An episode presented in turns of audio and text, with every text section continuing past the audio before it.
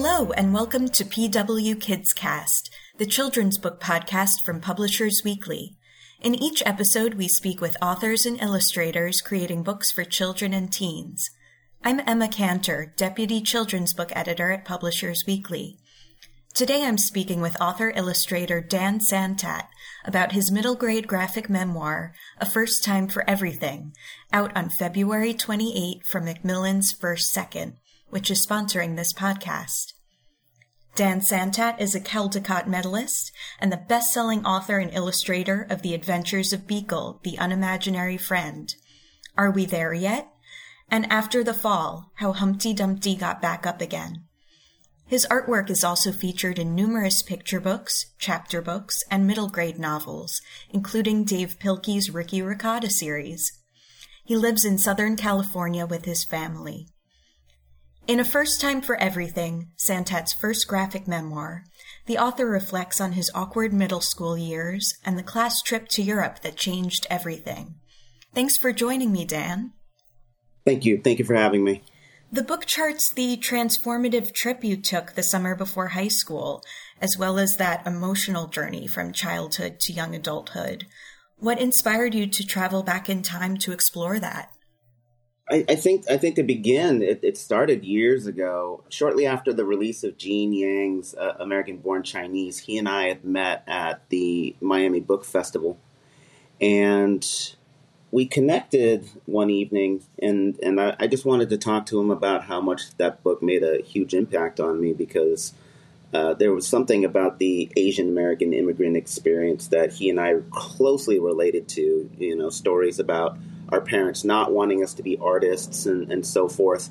Uh, and as we continued our conversation, he said to me, "You should write a book about this." And and so years went by, and shortly after winning uh, the Caldecott Medal, uh, my my editor immediately asked if I wanted to do a memoir, and, and so the initial memoir that I had in mind was uh, this story I had about my relationship with my family, kind of similar to the conversation I had with Gene. And it was about a time in my life when my mother was going through a bout of breast cancer the hard part was that uh, there was a lot of emotional heavy lifting that that had to go through that, and and I just wasn't really mentally prepared to handle it. And I would say six months before the pandemic started, my son, my 13 year old son, asked me one day. The first time he asked me about the first time I ever fell in love, and I think this was because um, girls were starting to uh, take a fancy to him. And so I thought about it for a while, and then I realized it was this trip to Europe that I took when I was when I was also 13. And so I'm telling my editor about this, you know, pretty much along the lines of, "Oh gosh, this funny thing happened. My son asked me, you know, about the first time I fell in love." And then I slowly started telling her this whole story. And by the time it was done, my editor, Connie Hsu, she, she stopped me and she said, Wait, why haven't you ever told me this story before? And I said, Oh, because because we're working on this other memoir. And she said, No, no, no, no. This story has everything, you know, and, and it has beginning, middle, and end. It's a it's a summer romance, and it takes place in Europe, and it actually happened, and it's true, and you have to do this, and this will teach you how to make memoirs and so I, I, you know, I I thought about it for a minute, and I and then I tracked down the people who were on the trip because I had to ask them their thoughts about it, and and everyone was really open, you know, open to the idea, and it, it slowly started becoming like a, a a reunion of sorts. People sharing journal entries and memories and photos. And the interesting thing about it was while I was working on the book during the pandemic, this was really a project that got me through the pandemic. I just felt like reflecting on how my kids were reacting to the world, the politics, the you know, the the rise in racism and uh, just just the fear of this of this virus um, just a lot of anxiety just going throughout the globe and I, I feel like I feel like the entire planet just got a huge dose of PTSD, and we're probably not going to see, you know, the the end results for a long, long time. But it really kind of reflected my experience of going through junior high and just being terrified of the entire world. And so I felt like this was a book that probably is coming out at a perfect time because it will allow kids to just realize that the world isn't as terrifying as you know social media and, and the news hands it out to be. And thankfully, travel like this is possible again kids can go explore their world. Right, right. You know, I mean, air, airfare is much more expensive. I, I do make note in the in the memoir that back in the '80s, air, air travel was a little bit more affordable, uh, and and I am aware of the fact that. Um, you know, maybe not everyone will be able to relate to the European uh, trip or or the uh, accessibility of traveling to beautiful faraway places. But uh, you know, in essence, the story is really about kind of breaking from your habits and trying new things and realizing that those little things make a big difference. You know, things like trying a, a different flavor soda for the first time or, or what have you. Yes. So you mentioned going through some journal entries and other materials from the trip. Could you talk more about delving into that sort of tangible research? And did your understanding of your teen self change at all, revisiting it? Yeah, so that's that's really interesting because when you start going back into uh, old journals and things like that, um, it's not really reliable because when you read the things that you read when you were 13, um, you're really talking about things that it, I don't, I don't know. I think there was uh, something about my 13 year old voice that already sounded really cynical. You know, you would read little journal entries and it would say, nothing big happened today, whatever, everything's stupid. and so it wasn't very handy. Um, but reaching out to the friends who went on the trip, what I realized is that everyone had very fuzzy memories about uh, what they experienced. Like, for example, I didn't, I had absolutely no recollection that we had visited the Eagle's Nest uh, until a friend of mine shared a photo, and I said, "Oh, this is a beautiful mountaintop. What is this?" They said, "It's Hitler's eagle's nest." And I said, "I don't recall ever going to the eagle's nest." Meanwhile, I was talking to a friend about sneaking into Wimbledon, and my friend had absolutely no recollection of even going into center court and watching the match, and it blew my mind, thinking, "How could you forget something like that?" One of the most reliable pieces of primary sources that I had to delve from was from this girl. Her name's Amy, and uh, she actually had a very uh, thorough journal logging the entire trip, and you know she she transcribed her entire thing to me, and it had names of hotels and what the weather was like and what we ate. You know, sites that we had seen. So I would take that and I would I would write it down in my notebook, and then um, I did take a trip out to Europe uh, took a trip out to London, retraced my steps through Wimbledon, and then also just supplemented the that with going uh, on Google Maps and then looking up the hotels and then just using the Google Street View and walking around and just trying to get the feel of the neighborhood that way. Uh, other stories in there, flashbacks about friends having having experiences with me. Uh, in, in, one part of the story, I had drawn a picture of a dragon for a friend for her father's birthday gift, and while I was working on the project, um, the girl, her name's Joy, uh, she one day just sent me this this snapshot of that dragon drawing hanging up on her father's wall, and she said, "My father still has that dragon drawing on your wall." And I completely forgot that I had done that for her, and I realized that it was something that had to go in the story because it was going to deeply seed the relationship and the history between myself and that character. And then I thought back to all the other characters in the story that I went to, you know, grade school, middle school, high school with, and I thought about, you know, these little moments, these connections that we had that I could relate to them uh, in a way to just make the story a little bit more personal. Um, one one such story also was um, a friend of mine. Her name's Shelly in the book. And in the book, there's a scene where she has her period and she calls on me to borrow uh, my sweater so that she can cover herself because she's wearing a white dress that day. And then my and then we we give her uh, a ride home. My mom comes to pick me up, and we give her a ride home. Now, the crazy part of all this is that neither shelly nor I actually remembered the story. It was my mother who told me this story. Oh wow! When I told her that I was working on this book, my mom just brought it up. She said, "Oh, shelly Do you remember that time when she had her period and then we had to take her home? And I said, Mom, what are you talking about?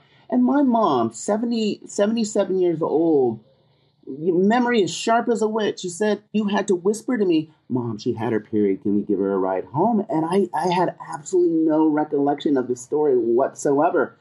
And I'm telling my editor this, and she says, Oh, this has to be in the story. This has to be in the book.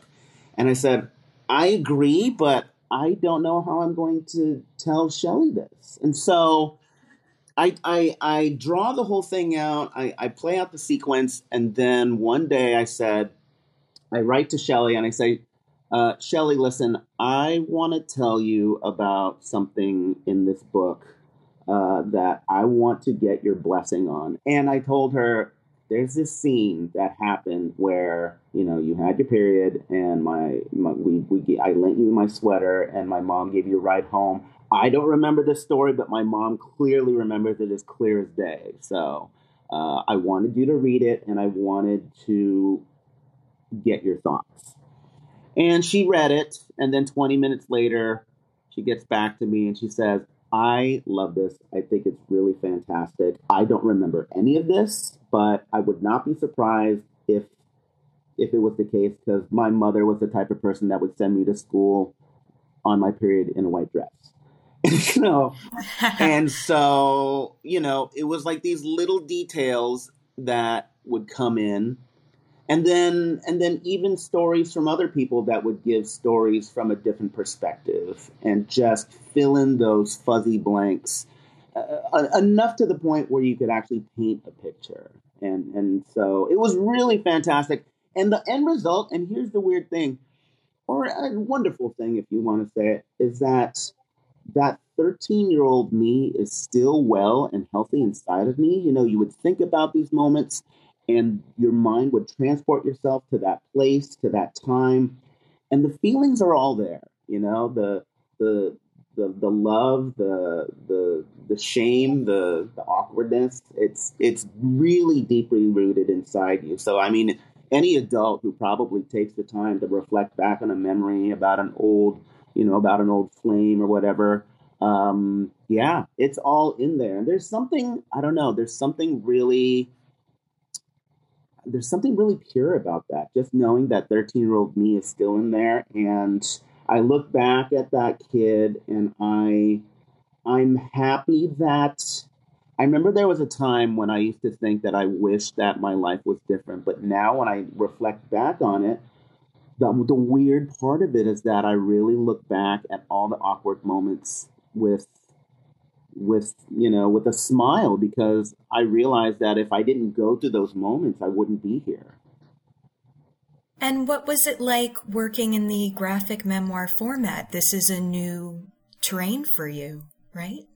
Yeah, it, it's funny. So um, I had been talking about this for years with folks like, you know, Raina Telgemeier and Shannon Hale and Jarrett Krosoczka you know, all of us, in fact, I was talking about the graphic memoir way before they were, but I just had so many projects on my plate working with Dav Pilkey, working with Mo Willems, um, doing my own my own picture books, and while I was just trying to work on my immense workload, Shannon had finished a memoir, Jarrett had finished a memoir, you know, uh, and and now I, it's it's it's odd because I almost feel like I'm so late in the game in terms of doing the graphic memoir. I almost feel like I almost feel like I'm following a trend. So it's a little embarrassing, despite the fact that I had been thinking about doing this for, gosh, the last you know 13 years. There there is something about the graphic medium that I think is beneficial from my point of view. Is that I, I'm a very visual person, and so when I when I want to describe certain things, uh, I can also accompany it with visuals that I see in my own head. So I think that really gives a very thorough um, idea of what I went through. Um, I even went so far. There's a, there's a part in the book where, um, in the beginning, in the dedication, there's a mixed tape that these two French girls gave me, and in the bottom there's a little QR code that you can click on. Yes, I saw that. Yeah, and so um, you know, if you had read an advanced reader copy and you scanned it, you probably didn't see all the little details that I that I recently added, and you know, there were two so you can click on that QR code and then it will provide a link so that you can actually listen to that mixtape on Spotify. I made a Spotify list of all the songs on that mixtape. But then there's also going to be a second playlist uh, because there are songs that you hear throughout the trip, you know. Um, you you hear a De La Soul song at a at a at a party, you know. You hear um, the beer drinking song in the Hofbräuhaus in Munich, and you know I, I provide a provide a playlist for that.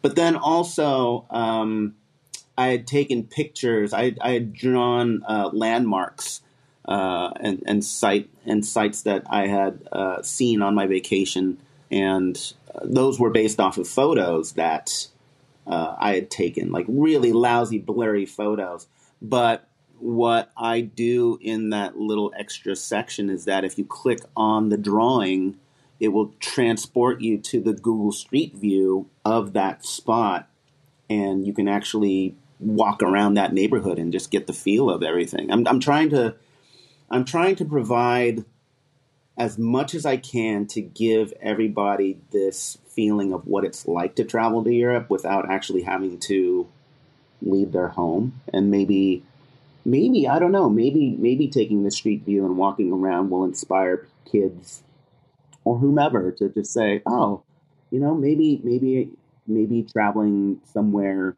isn't so bad. Maybe maybe it's worth exploring." I think there's something about travel that really opens up the mind and and and lets you know that it's actually a much friendlier place than than the news and, and social media perceives it to be because they usually just shovel a lot of the negative towards you and it makes the world more terrifying. Absolutely. And there's something about that in person experience, that immersion that you can't get through a screen.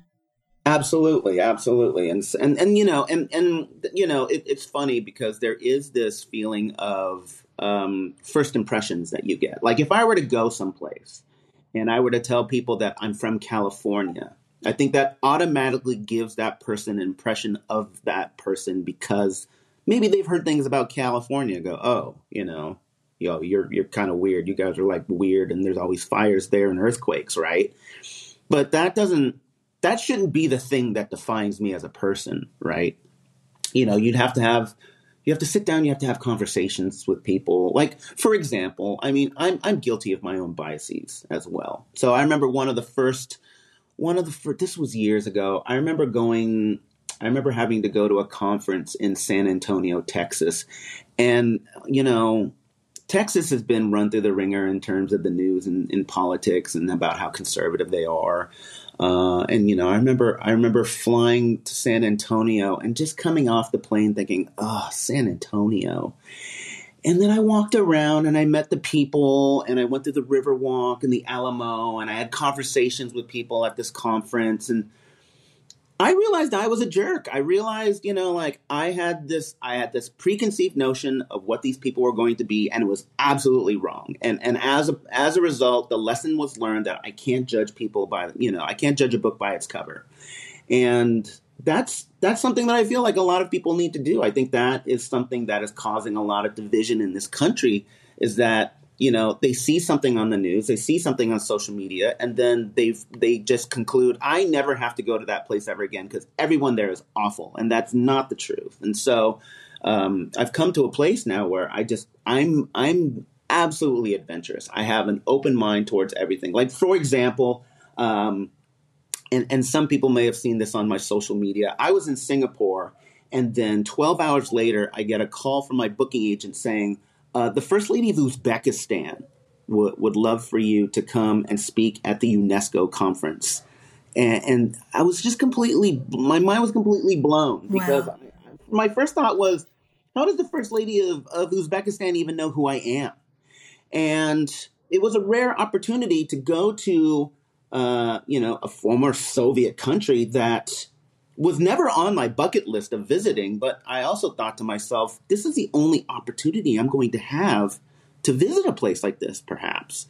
And so I agreed. And 48 hours later, I'm landing, you know, in Uzbekistan, and I'm just meeting all these people and they're the the you know the funny thing was that the first impression that I had was everybody was very grouchy because no one was smiling. None of the women, none of the men. But I had I had a handler and, and his name was Bob, and he he would escort me around. And once I got to know Bob, he was the most amazing, most fun person ever. And and it turned out that he was familiar with my work because he was a huge fan of my cartoon show when I was a kid.